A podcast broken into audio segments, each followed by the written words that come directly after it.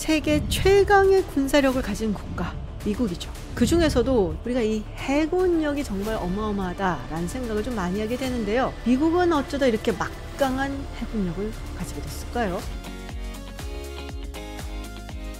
안녕하세요. 김주윤입니다. 미중 패권 대결 이야기 많이 하면서 그럼에도 불구하고 군사력에서는 아직 미국이 압도적이다라는 이야기들을 많이 합니다. 특히 우리가 미국 하면 생각나는 군사력 있잖아요. 매버릭, 탑건, 바로 미국의 해군이죠. 미국의 해군은 사실 굉장히 오랜 시간 동안 부동의 1위 자리를 지켜왔습니다. 우리가 옛날에는 이 해군력 하면은 뭐 거함 거포의 시대 뭐 이런 얘기를 했었는데 미국의 해군력의 중심에는 누가 뭐래도 항공모함이 있죠. World Directory of Modern Military Warships라는 곳에서 지금 평가를 한 바에 따르면 일단 미국이 가지고 있는 항공모함이 11척, 잠수함이 68척, 순양함이 22척, 구축함 70척. 어마어마한 이 능력을 가지고 있는데, 근데 사실은 이런 이제 함선의 어떤 숫자뿐만이 아니라 이 질도 굉장히 중요하거든요. 얼마나 첨단 기술로 잘 무장이 되어 있는지, 또 현대화가 되어 있는지, 그리고 물류 지원은 어떤지, 뭐 여러 가지가 함께 따져줘야 되는데요. 그리고 특히 이제 군함회 같은 경우는 배수량이 아주 중요하다라고 얘기를 합니다. 이 배수량이 크면 클수록 탑재를 할 수 있는 무기라든지 전투기 숫자가 많아질 수밖에 없고 그리고 더 멀리 가서 작전을 수행을 할 수가 있고 훨씬 더 많은 승조원을 태울 수가 있는 거죠.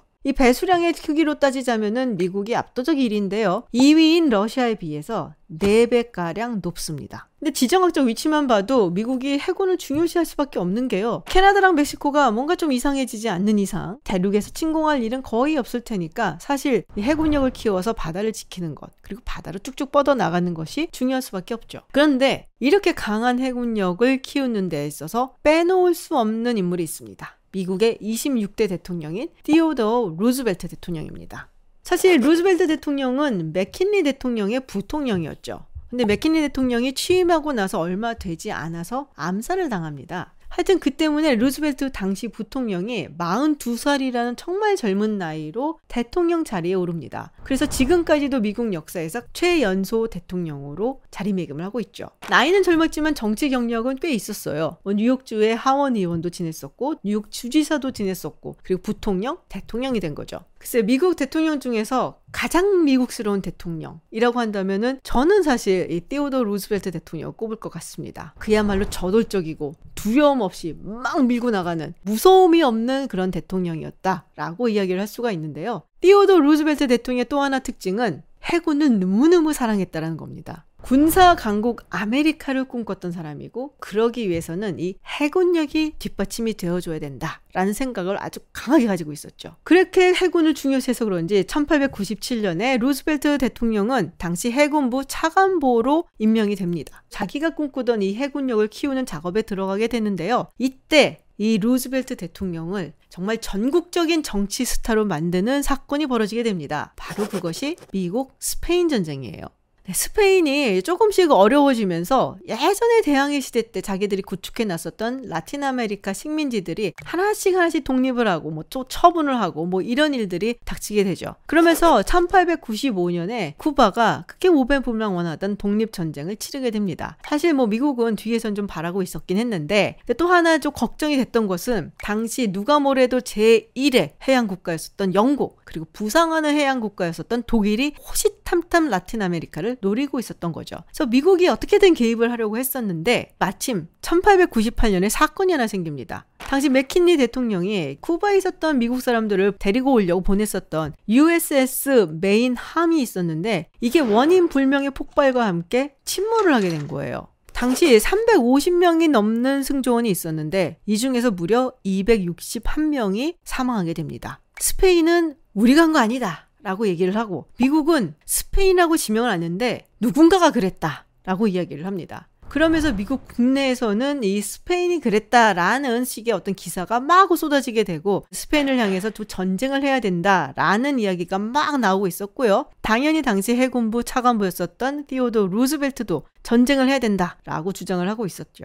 그리고 미국은 결국 스페인하고 전쟁을 하게 됩니다. 그런데 티오도 루즈벨트가 해군부 차관보직을 관둬요. 전쟁을 하러 가려고 관둡니다. 그래서 민병대를 조직을 하는데요. 그런데 이 해군부의 차관보도 했었고 굉장히 유명한 뭐 정치 엘리트 집안의 자제가 국가를 위해서 싸우러 간다 하니까 정말 온갖 곳에서 다양한 사람들이 다 몰려들고 지원을 하는 거예요. 그래서 쿠바에 가서 전투를 꽤 치르게 되는데 나름 승전을 합니다. 그야말로 티오도 루즈벨트가 전국적인 스타 정치인이 되는 것이죠. 결과는 미국이 승리를 했죠. 그리고 여기서 그치지 않고 미국이 푸에르토리코도 가져가게 되고 그리고 태평양 쪽으로 눈을 돌려서 필리핀도 가져가게 됩니다. 그리고 이 필리핀을 안전하게 자신들의 영향력 하에 두기 위해서 정말 우리가 원통해 하는 그런 조약을 띠오도 루스벨트 대통령 시기에 맺게 되는데요. 가츠라 테프트 밀약입니다.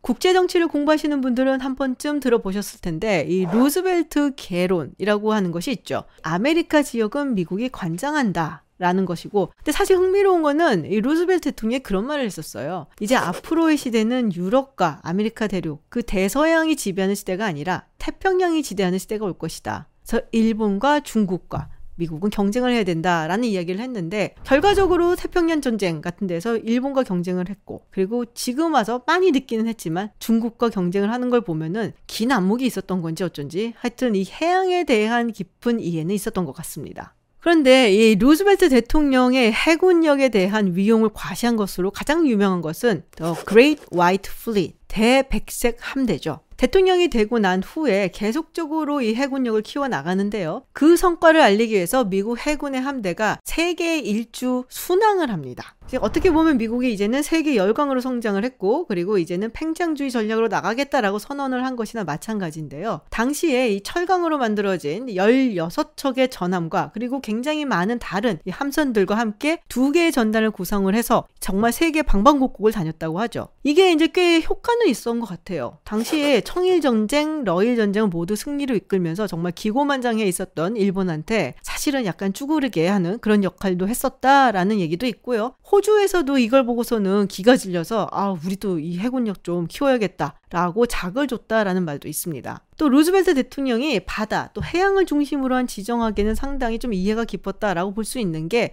파나마 운하입니다.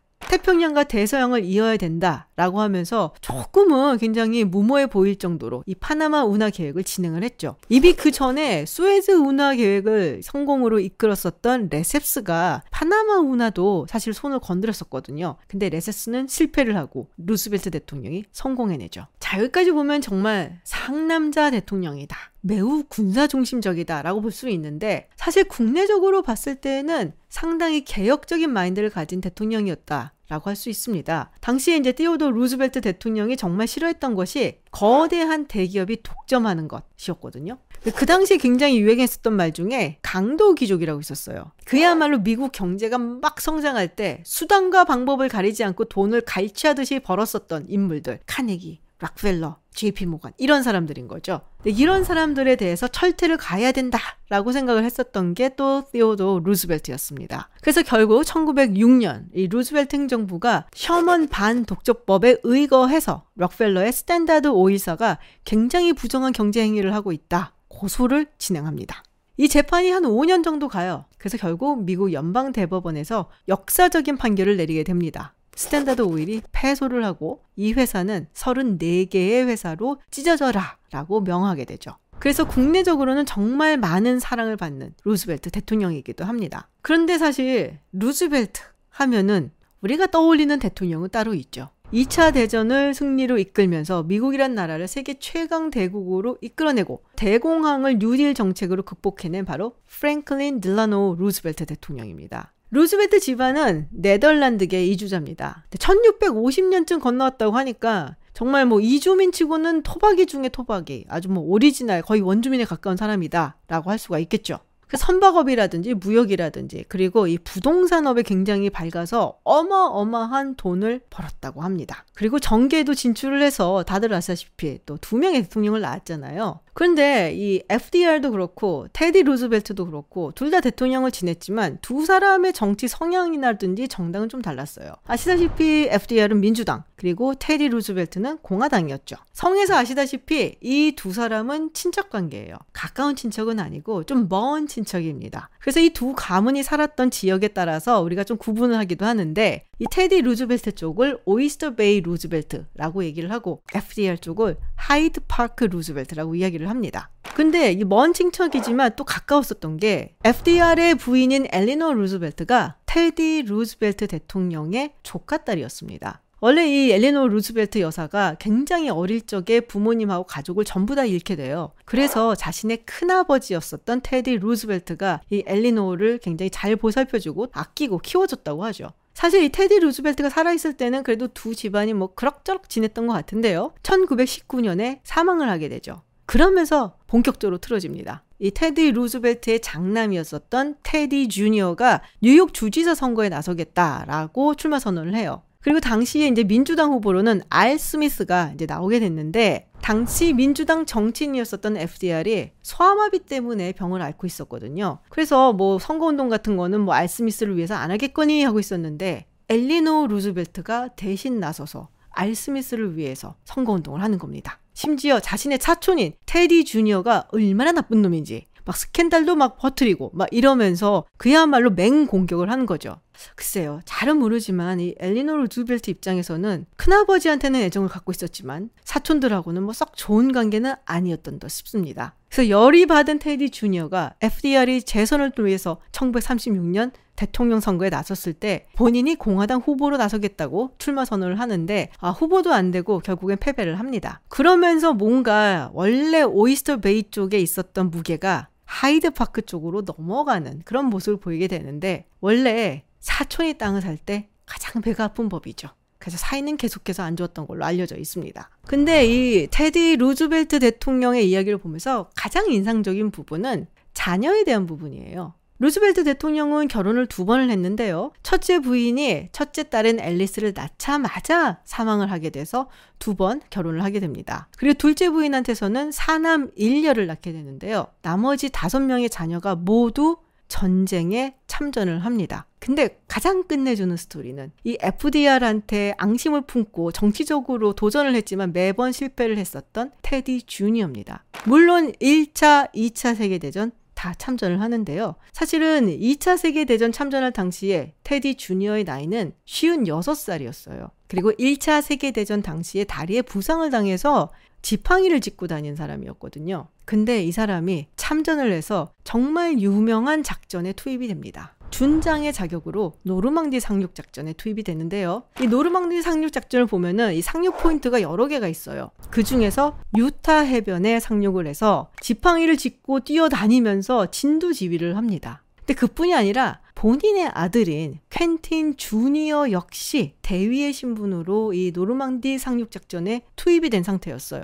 나중에 오말 브래들리 장군에게 당신이 기억하는 가장 큰 영웅은 누구였냐? 라는 질문을 했을 때 유타 해변의 루즈벨트였다라는 말을 했던 것으로도 굉장히 유명하죠. 사실 이런 걸 보면 미국의 최상류 정치 엘리트 집안의 경우는 국가를 위해서 뭔가를 한다라는 것을 보여줘야 된다라는 어떤 책임? 의무감? 이런 걸 갖고 있는 듯해 보이기도 해요. 그리고 지금까지도 미국의 정치 지망생들이라면 정치인으로 대성을 하기 위해서 군 경력을 쌓으려고 군에 자원 입대하는 경우가 굉장히 많습니다. 우리한테는 어떻게 보면 좀 아쉬운 결정을 했었던 그런 대통령이기는 한데 미국 사람들한테는 굉장히 사랑받는 대통령으로 자리매김을 하고 있죠. 테디 루즈벨트는 1919년 1월 6일 고질적인 심장 질환을 앓고 있었는데 자는 도중에 사망하게 되죠. 부친의 사망 소식을 듣고 둘째 아들이었었던 커밋이 자기 가족들에게 이런 편지를 보냈다고 하죠. The old lion is dead. 가끔은 이렇게 결단력 있고 또 저돌적인 지도자가 필요한 시기도 오는 게 아닌가 라는 생각을 해봅니다.